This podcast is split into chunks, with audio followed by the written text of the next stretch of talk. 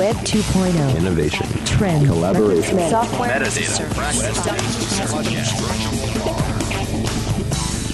Got the world turning as fast as it can? Hear how technology can help, legally speaking, with two of the top legal technology experts, authors, and lawyers, Dennis Kennedy and Tom Mighell. Welcome to the Kennedy Mighell Report here on the Legal Talk Network. And welcome to episode 248 of the Kennedy Mighell Report. I'm Dennis Kennedy in Ann Arbor. And I'm Tom Mighell in Dallas. Before we get started, we'd like to thank our sponsor.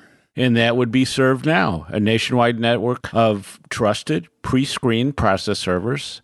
Work with the most professional process servers who have experience with high volume serves, embrace technology, and understand the litigation process. Visit servenow.com to learn more.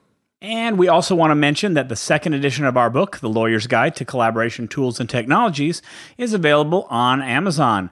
Everybody agrees that collaboration is essential in today's world, but knowing the right tools and strategies to use them will make all the difference. In our last episode, we discussed my new book, Successful Innovation Outcomes in Law. I'm gratified already by the response to the book. Um, it's available on Amazon in paperback or Kindle. In this episode, Tom and I were both at the recent Association of Corporate Counsel annual meeting in Phoenix. We thought we should compare notes and focus a bit on legal technology and the practice of law from the corporate counsel perspective and how customer insights can benefit everyone who delivers legal services. Tom, what's on our agenda for this episode? Well, Dennis, in this edition of the Kennedy Mighell Report, we will indeed be discussing our. Uh, our respective experiences at the ACC annual meeting and what we learned about the perspectives and priorities of in house counsel. In our second segment, goodness help us all, I'll help Dennis get set up to get up to speed on his new Google Home Mini, which actually has a different name, and we'll talk about that. And as usual, we'll finish up with our parting shots. That one tip, website, or observation that you can start using the second that this podcast is over. Uh, but first up, uh, the recent Association of Corporate Counsel annual meeting, uh, which was in Phoenix this year, and uh, and what we learned there. Uh, I've been attending the conference for a number of years. Um, uh, my company is both a sponsor and an exhibitor uh, in the vendor hall, um, and I am an occasional speaker there. As one of the thing, one of the nice things we get as a sponsorship is we also get to, to speak, and so I've spoken there the past few years. Dennis, you've been a longtime member of ACC, um, but you haven't been to the conference recently. Maybe um, you could give our listeners a little background about the ACC. Yeah, if you're an in-house counsel, the Association of Corporate Counsel, or as we like to call it, ACC, um, is really an essential association to to belong to. It is uh, uh, really the gathering place for corporate counsel. It's, it's where you get uh, education, networking. Uh, has a great system of local chapters. So I was in the the St. Louis chapter, um, which uh, has won awards as being one of the best uh, chapters in, in the country, and I'll be switching over to the to the Michigan chapter. Um, so it's a it's just a great resource for the the corporate counsel and their their needs and their concerns and uh, and the interesting and it really helps you as you you take into account the role of corporate counsel, which is uh, this interesting place where you are both delivering legal services and a lot of times cons- a consumer of legal services. So uh, first time, actually, time it's the first time I've been to the to the annual meeting itself. Uh, so so that was that was fun to do. But that's that's my uh, glowingly positive uh, review of ACC, which is uh, uh, I've uh, totally enjoyed all the time that I've been in the ACC. Well, and, and I can't speak to ACC as a member because as uh, I've never been in-house counsel, so I don't qualify. I mean, my experience with ACC has really been through our involvement. My company, like I said, is a sponsor of the um, Information Governance Network. Um, we'll talk a little bit more about the network structure that they have at ACC in just a minute.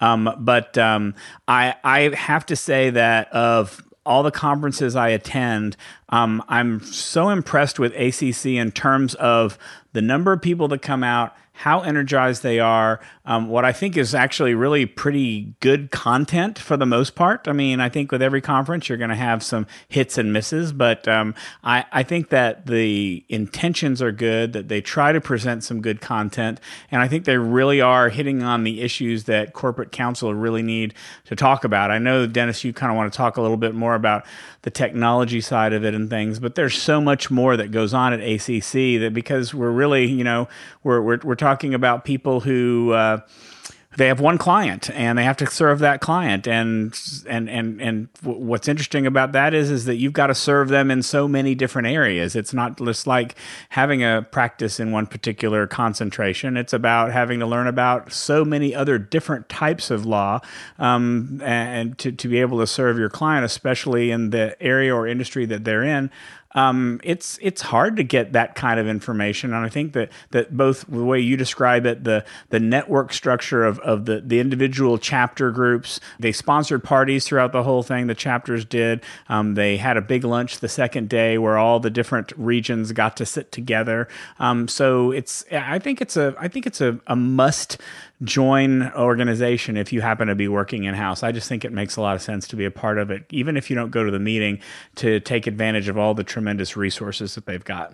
Well, and it. Uh, it reminded me a lot, Tom, of uh, ABA Tech Show, in that there was um, ACC is great about uh, taking care of its its members. Uh, sometimes my only criticism sometimes is that they protect you so much as a a member, like from people trying to sell to you and and reach out to you. That uh, you, you know sometimes that can be a little tiny bit of a hindrance, but most of the time I even appreciate that but it reminded me of Tech Show because people who come there are, as you said, they're really interested in education. They want to be there. The uh, the sessions were were jam packed, um, and so um, there was a real strong focus on on CLE. I guess what I also noticed, Tom, and maybe you can verify this, but people were telling me that this is really it's been a really recent development that they've had uh, law firms uh, on the exhibit floor because because usually um, in the past you, you didn't see very much of that because like I said it was so geared to to the in-house counsel so that w- that was interesting because I think that in, in many cases or in most cases the in-house counselors are the major buyers of services from the larger law firms. And so that uh, we'll touch on this, I think, in this podcast. We, we talked about in the past time how uh, the in house counsel on the buyer side may be able to drive technology and innovation in, in ways that uh, the law firms uh, need to get ready for. Well, I, and I think that is a, a, a big differentiator. Well, I, I don't want to say it's a differentiator for Tech Show uh, versus ACC, but but one of the things that I notice, I mean, to be honest, I spend a lot of time with my company in the in the vendor hall, so I see how the lawyers um, interact in the vendor hall, and um, they have budget, they have decision making power, they have responsibilities, and I there are so many that come by our booth that are walking walking through, and it's very clear that they have an agenda in the vendor hall. They need to get certain things done for their company for which vendors have to help them. And um, so the, they they come in with a list of I need to go and look at. We'll talk about some of these later. We I need to look at contract management. I might need to hire a firm who can handle my employment law stuff because I'm looking for somebody different, or I'm I'm looking for information governance services. And they come in with specific needs, um, which is similar to Tech Show. I've seen lots of lawyers who come in with very specific needs, but I really feel like it's more pronounced at ACC because they they kind of have an idea what their priorities are. Um, they, I, I, sort of feel like they're a little more up on it than than the average lawyer is, uh, who comes into Tech Show not exactly sure what to see. Especially the new folks to to, to Tech Show kind of come in and are all uh, overwhelmed with what they're seeing. Um, at at at ACC, I think most of the attendees are pretty are pretty savvy and they they know what to look for and they ask a lot of really good questions as far as I'm concerned. Yeah, I, I, met a lot of great people, so it was really fun that way. I think the other thing that's interesting, even if you don't go and you're a, a lawyer in private practice, or, or even if uh, if you're in house as well, is it's a great way to see what issues that corporate counsel are prioritizing these days. So just looking down the, the sessions will will give you a sense of of the things that are either hot issues or or that uh, people are really focused on these days. And so, Tom, from from your perspective, I did want to ask one question that that I saw is uh, is this California data privacy law big or what? Um, you know, it's interesting. It it is, but it isn't. So if you go and look at the agenda, um, there really was only two programs that mentioned it. One of them was put on by my company, but um, but there was only one other session that talked about it. But we had so many people who came by the booth that said, I need to think about it. I need to get a handle on it. And, and the session that we had, like you said, you saw packed rooms. We did too. We had over 400 people come to see the session on California privacy. So it's, it's a huge, it's a, it's a huge topic. But what I really like about ACC is, uh, and, and, they've kind of changed it a little bit. Um, they have, have sort of a little bit moved away from the track notion, um, and they've kind of divided up their sessions based on uh, they've organized their agenda either based on the network, um, the, the the different the ACC is is broken down into different types of networks, um, and which I I sort of feel like they are a lot like the practice groups you might find in your average big firm. So there's one for corporate and securities, there's one for employment and labor, there's an energy network, there's an environmental sustainability network, there's a financial financial services network. You know, the networks that I identify the most with are information governance, IT privacy, and e-commerce. Um, and then law department management has its own network. Um, so you can, when you were, at, if you were there at the conference, you could say, I want to see the sessions that apply to my network, and you'd be able to look at those and, and, and sign up for them. But you could also go by topics, and the topics were a little more varied than that. You had business and leadership and career development and again, contract drafting, huge thing going on at, at, at, ACC, and that's really an every year thing. Um, corporate governance, data privacy and security, um, which which there was not a ton on California, but there was a ton on data privacy um, as a general broad topic.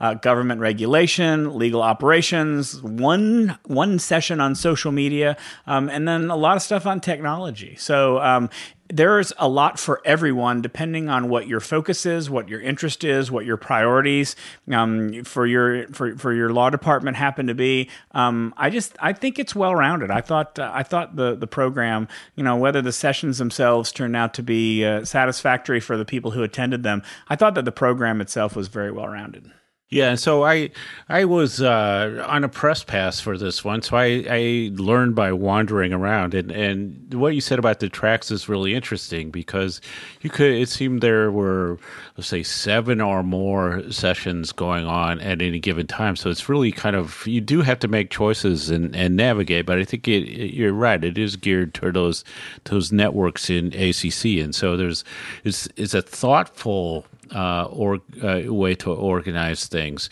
Um, but it, for me, it was like it made it a little bit harder to to sample things. And you know, I, I asked you the question about the California data privacy law time in part because I just kept running into people who asked me what I thought about it, and uh, I gave them my usual radical opinion about that. But uh, but I was surprised by the number of people came up, and I think I saw a bit more of it maybe on the the exhibit floor and the conversations I had than than even the even you saw. So um, that was interesting.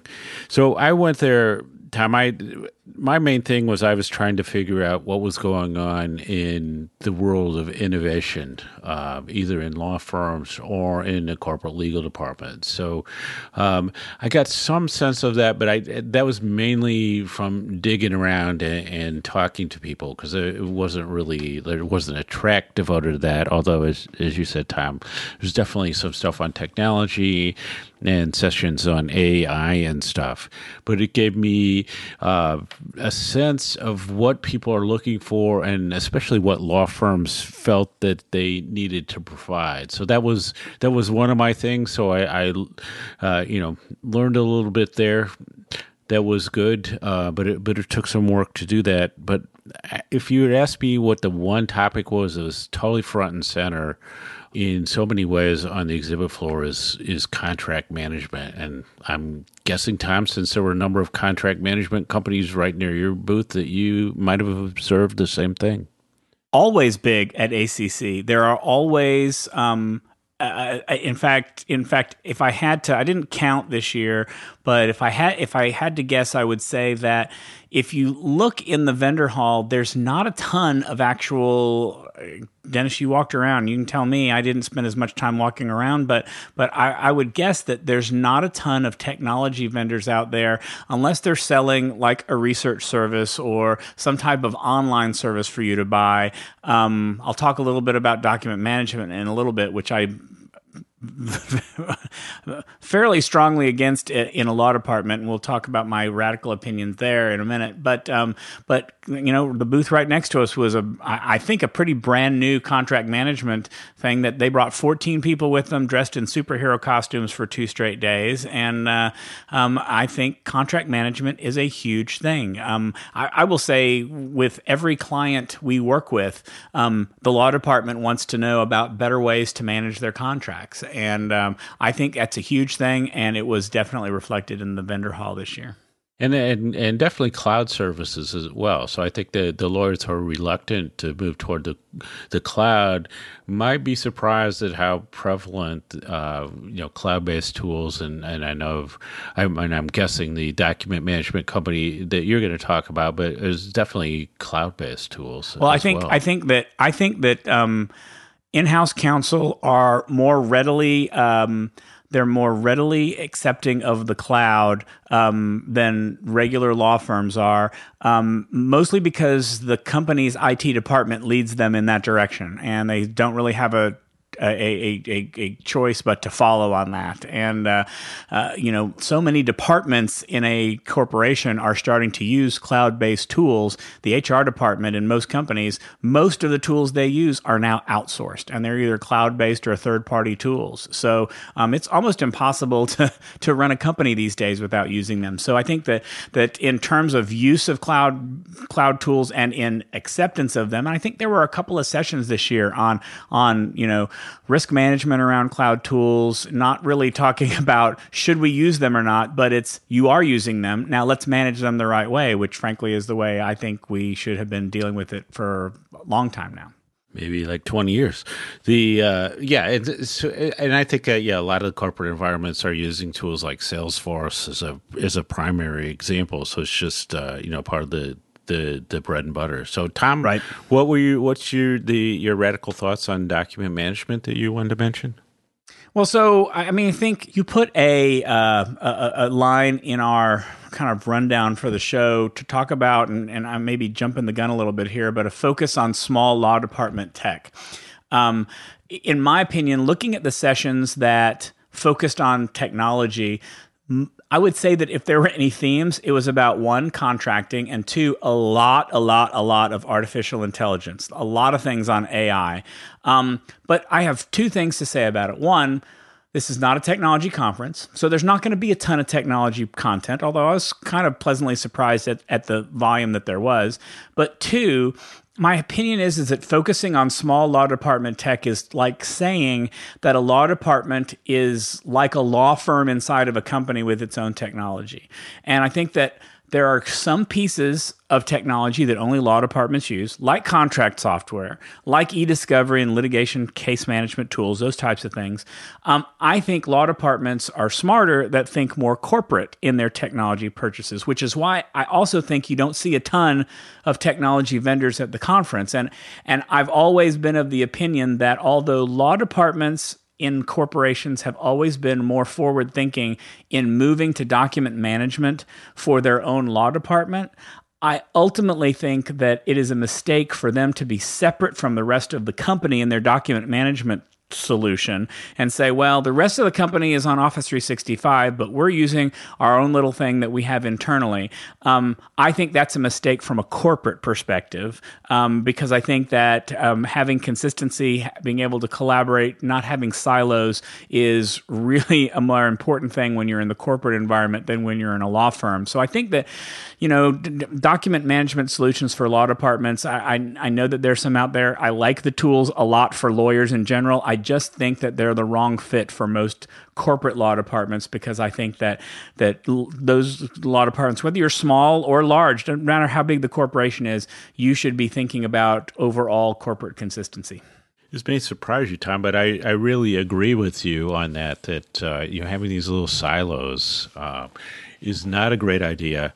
On the other hand, I did notice in conversations that uh, this is also a world where people want to use software tools, cloud tools that are, are sort of branded as corporate law department tools. So um, I was at uh, an, another event at the same time um, and talking to, to a number of people about technology. And it was uh, it's striking to me that in the corporate counsel world, people will, when I ask them what they want, they basically are describing the standard small firm practice management software, which I think would give them 90% plus of what they need on your day to day work.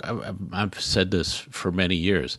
Now, you don't want that to become its own silo for the, the reasons that Tom said. But for a lot of these things of just tracking what you're doing and, and just helping you in your day to day work, I think they're, they would uh, do the job very well. But I think people get hung up on the fact that, because I've had this conversation many times where people would say, no, that's for solos and smalls. I'm, I'm like a corporate counsel. So in a way, you kind of, it was interesting to me how, see how on some of these things you just have to step back a little bit. I did want to say, Tom, that I, I talked to a number of the, the law firms who were there because I was asking about innovation. And so it's always been a kind of running joke you know that there's you know however many number of big law firms there are in the world they're all like full service general practice firms and they they they will fight to the death to tell you that they do they do everything. Sort of the same thing in innovation when i ask people about that. Yes they're doing innovation and i ask them if it's all centralized in in one place and they go no we do it everywhere. And you know we we do everything. And uh, you know so so that was interesting to kind of dig down. Remind me of the early days of e-discovery when you had when people would tell you that and you have to dig down and say, okay, tell me what it is, what you do that's best. So, um, some interesting observations for me is innovation is located in different places. Sometimes it comes out of the knowledge management group. Sometimes it comes out of an IT group. Sometimes out of business development or a, a certain practice area. And there is uh, definitely a focus on uh, what I would call apps, uh, which may not I, I, don't think especially means mobile apps, but uh, but definitely sort of focused tools to provide um, to clients. Uh, so so that was an interesting thing. And then I don't know, Tom, as as we wrap up, I guess that I do want to get your thought of uh, about AI and uh, how it seems like every every technology we hear about or what people doing there say we also throw in a little bit of AI and uh, you know, uh, I'm just not sure where AI is these days. I mean, there's definitely stuff happening. I just don't know that uh, it still f- feels like there's a bit of over promise there. So I don't know what your if you uh, developed any opinions from things you saw there. Well, I didn't really get a chance to see that much to form a good opinion about your specific question. I think I will say in general that in house counsel not necessarily unlike other lawyers, but I think in-house counsel who um, you know they have a mandate you know as we know in the law department you are a cost center. You are not a profit or revenue generator in a in a corporate environment. And so, saving on costs, being as efficient as you can, um, is the goal, is a goal or the goal that most law departments will have. And if the promise of artificial intelligence is to simplify or to get you to, to, get you to decisions faster or to save you money because you're you're using AI to uh, use uh, computer learning on your documents for e-discovery, then that's something that's going to be attractive to in-house counsel. And so I think that's one reason why we saw so much of it um, at the at the conference is it's it's the promise of simplifying, um, saving money, um, making them more efficient, bringing them in under budget, that sort of thing. Whether they can, these tools can deliver on that promise, I think uh, is a discussion for another day, as far as I'm concerned. Well, I think it's also about keeping up with the, the pace of change or the accelerating pace of change as as companies move, uh, uh, start to think of themselves more as technology companies, as platform companies. I, I, think as a lawyer, you really have to start to move quickly, um, and so any help you can get is good. I mean, I'll, I'll wrap up with my. I, I, just thought it was a. a, a really good conference. Uh, my experience was great. Uh, met great people, had great conversations, learned some new stuff. We even uh, met a few podcast listeners. So, um, all in all, big thumbs up for me. And and uh, getting to hang out with you in person, Tom, always a big plus. Likewise for me. Uh, before we move on to our next segment, let's take a break for a quick message from our sponsor. Looking for a process server you can trust? ServeNow.com is a nationwide network of local pre screened process servers. ServeNow works with the most professional process servers in the industry, connecting your firm with process servers who embrace technology, have experience with high volume serves, and understand the litigation process and rules of properly effectuating service. Find a pre screened process server today visit www.servenow.com.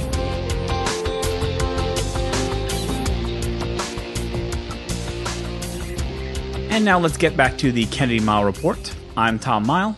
And I'm Dennis Kennedy. As a premium Spotify subscriber, I recently was given a Google Home Mini, or at least that's what I thought I was given until I learned at the beginning of the podcast maybe I'm calling it by the wrong name.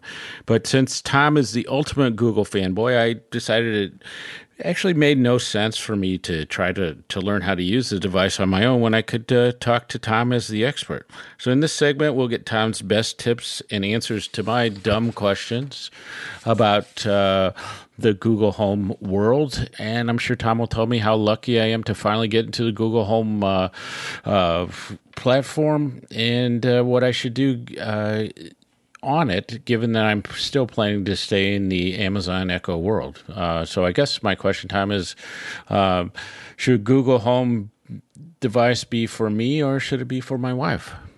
Well, like you said, let's get the terminology straight. You may have actually received a mini from Spotify, but at their announcement this past month, they've rebranded. And so, for those of you who are looking to go out and buy something, now you're going to want to buy the Google Nest Mini. They have moved, they, they bought the company Nest within the past year or so, and they're rebranding all of their home products as Nest products. So, the Google Nest Mini is what, if you're really interested in getting it, is what you want to look at. But second, Let's approach this from our jobs to be done. Your typical jobs to be done question mark. If uh, question point. If you plan to stay in the Amazon Echo world, I don't get why you're even setting up the mini unless you want to play around with it, experiment with it, and then say thank you very much and pack it up in its box and go back to the Echo.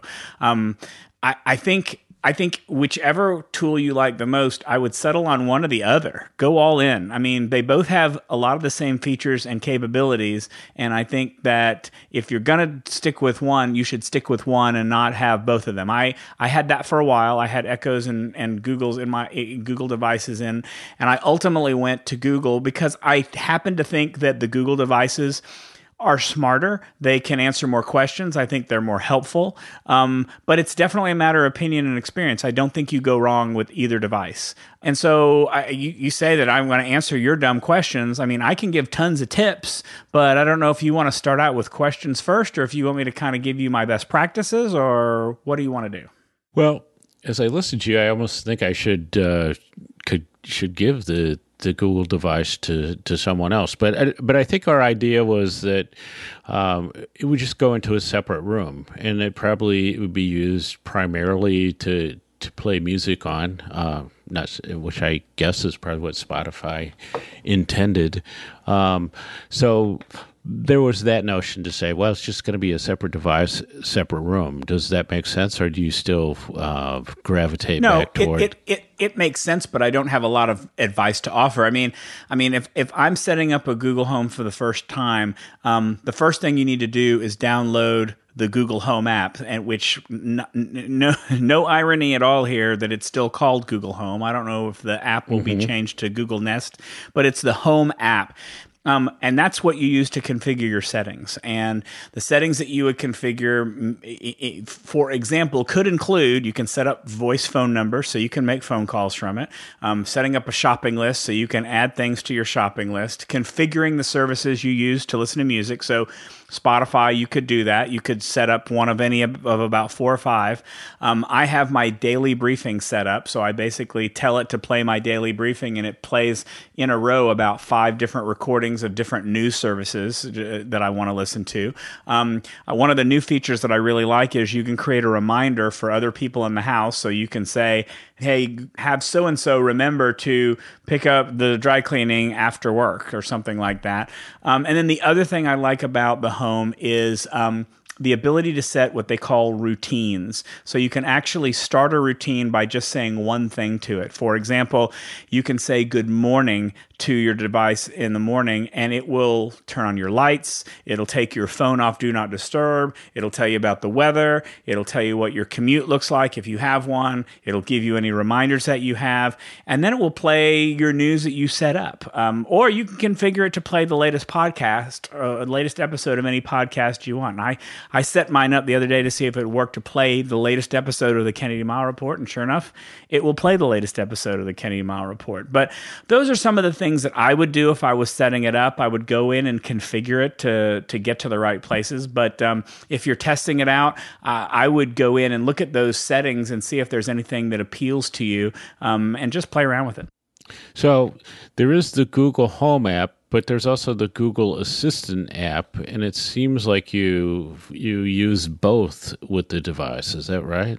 No, the well, yes and no. The the the Google Home app includes the Google Assistant settings. So the settings you want to to to configure with Google Home are with are part of the Assistant settings that are built into the Google. Um, the, the Google Home app. The Google Assistant app that you would download, I'm assuming for your iPhone, are really to ask it questions like to, to, to it's it's it's like Siri or it's like Alexa, but it's it's just an app for that. If you want to configure it for the device, you want to access there are specific assistant settings within the Google Home app that contain all those configurations that I just mentioned. That's what I'm that's where you get to them from. Okay, and so the so the one thing I'm struggling with right now is that I would like to just have the the Google device show up on my Bluetooth list just like my Amazon Echo, and then throw my music to it, and um, it's just not showing up and then uh, with the Echo, I can just say like, "Hey, connect to my iPhone," and it, it does that. And when I tried that with the Google device, it it didn't seem to do that. It seemed really flummoxed. So, am I? I assume I'm doing something wrong. But uh, do you have any tips for that? Um, my only tip is is that you actually set that up ahead of time so it's always connected. So my phone is always connected to all of my Google devices, but I can't just tell it on a whim to oh by the way connect to it. Um, I mean it's the these devices are designed to work on their own without your phone, um, uh, but they can work with your phone too. But I would set that up ahead of time. So when you say makes it sound like you're kind of doing it just kind of ad hoc. Um, I don't really think about it that way, and so I, I I prefer to have it all set up ahead of time. Hmm, well, because that's interesting. Because for me, it's you know with my iPhone, I might want to put the music through the Echo. I definitely want to put through AirPods. I might put it through another headphone. I have like a uh, like a sleep mask with Bluetooth speakers, um, and so to me, it's just like it would be like another outlet, but it sounds like maybe that's not exactly the way it works. Well, I mean, I, I mean, so I don't want to go to belabor this point, but I mean, if I'm going up to my Google device, I'm going to say "Hey," and I'm going to say "Play this song" or "Play," you know, BBC World Service, and and the Google device is going to play it automatically. I don't have to run it through my phone or run it through anything else. It's just automatically going to play. So maybe I'm misunderstanding what you're asking for. No, no. So it no, it does that, but I'm using it like what you would think of as a Bluetooth speaker. So I'm sitting at the iPhone and I say, "Oh, here's I have Spotify open on the."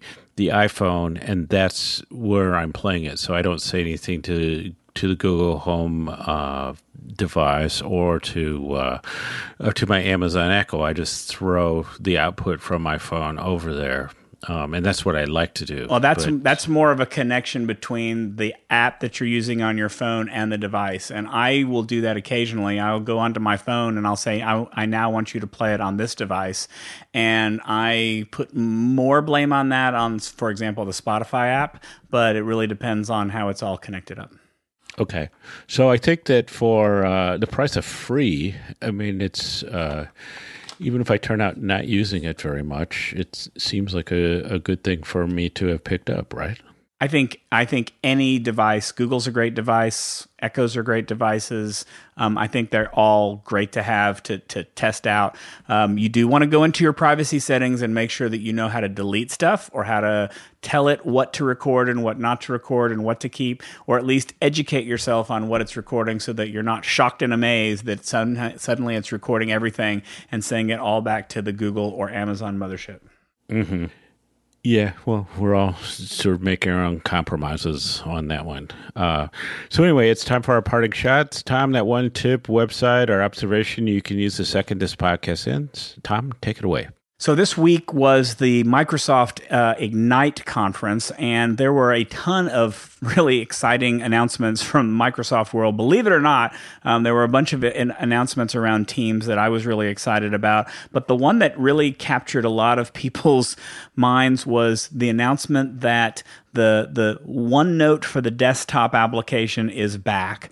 Last year, Microsoft announced that the desktop version of OneNote they were only going into maintenance mode. They weren't going to develop it for it anymore, and and really people should move over to the Windows 10 kind of the app version of OneNote. And there was a huge cry of of of misery and anguish from this. And uh, so at the conference this year, they've come back and they have announced, you, you know what, we're going to bring it back. It's so much more full featured than the Windows 10 app. I'm excited to go back and use it again. What is unclear at this time is what they're going to do with the Windows 10 app. Are they going to get rid of that now that uh, that people have demanded that the other one come back? But uh, if you were if you have used the, the the desktop app in the past and you've given it up or looking at looking for a new uh, note taking app, that new OneNote desktop uh, or not the new one, but the, they're, they're going to be adding new features to it and supporting it again. So I would definitely give it a look. It's free to use.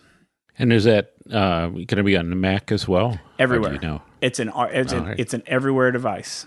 So I have uh, two quick ones. Uh, so one is uh, been getting a great response to the 57 tips for successful innovation outcomes in law free PDF download that I've made available. Uh, so that's also been gratifying to me. But uh, just go to my website. Uh, you'll see a, a, a place on the, the right end of the top menu, and you can go get yourself a, free PDF uh, with those 57 tips.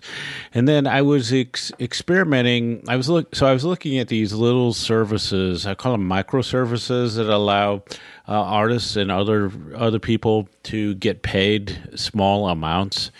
And so the one that people might be most uh, familiar with is one called Patreon uh, so I looked into that and it was not exactly what I wanted, but I had seen a couple of uh, people I know use a service called Buy Me a Coffee. So it's buymeacoffee.com. And it's, it's essentially a tip jar uh, application. So uh, you can you get a link, you put it up on your website, you get yourself an account, uh, you're it sort of works through Stripe or PayPal, and then somebody who likes something you're doing, say they like your blog post or something that you make available to, for download, they click on it and they can buy you a coffee or two, which is like three dollars to five dollars, and then every now and then you get an email saying somebody bought you a cup of coffee and you get uh, you know three bucks. Uh, so um, in, in, the days when you think nobody's reading your stuff or appreciating it, uh, just to get like a little email with three dollars to buy you coffee is is kind of a cool thing.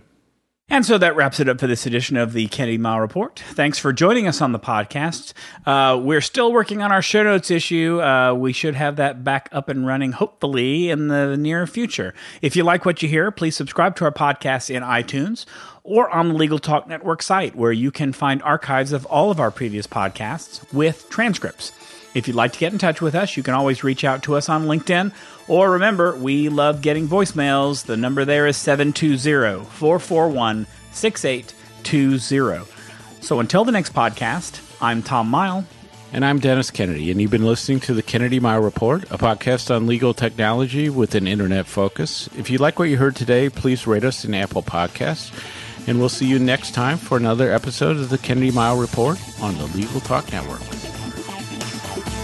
Thanks for listening to the Kennedy Mighell Report. Check out Dennis and Tom's book, The Lawyer's Guide to Collaboration Tools and Technologies Smart Ways to Work Together, from ABA Books or Amazon. And join us every other week for another edition of the Kennedy Mighell Report only on the Legal Talk Network.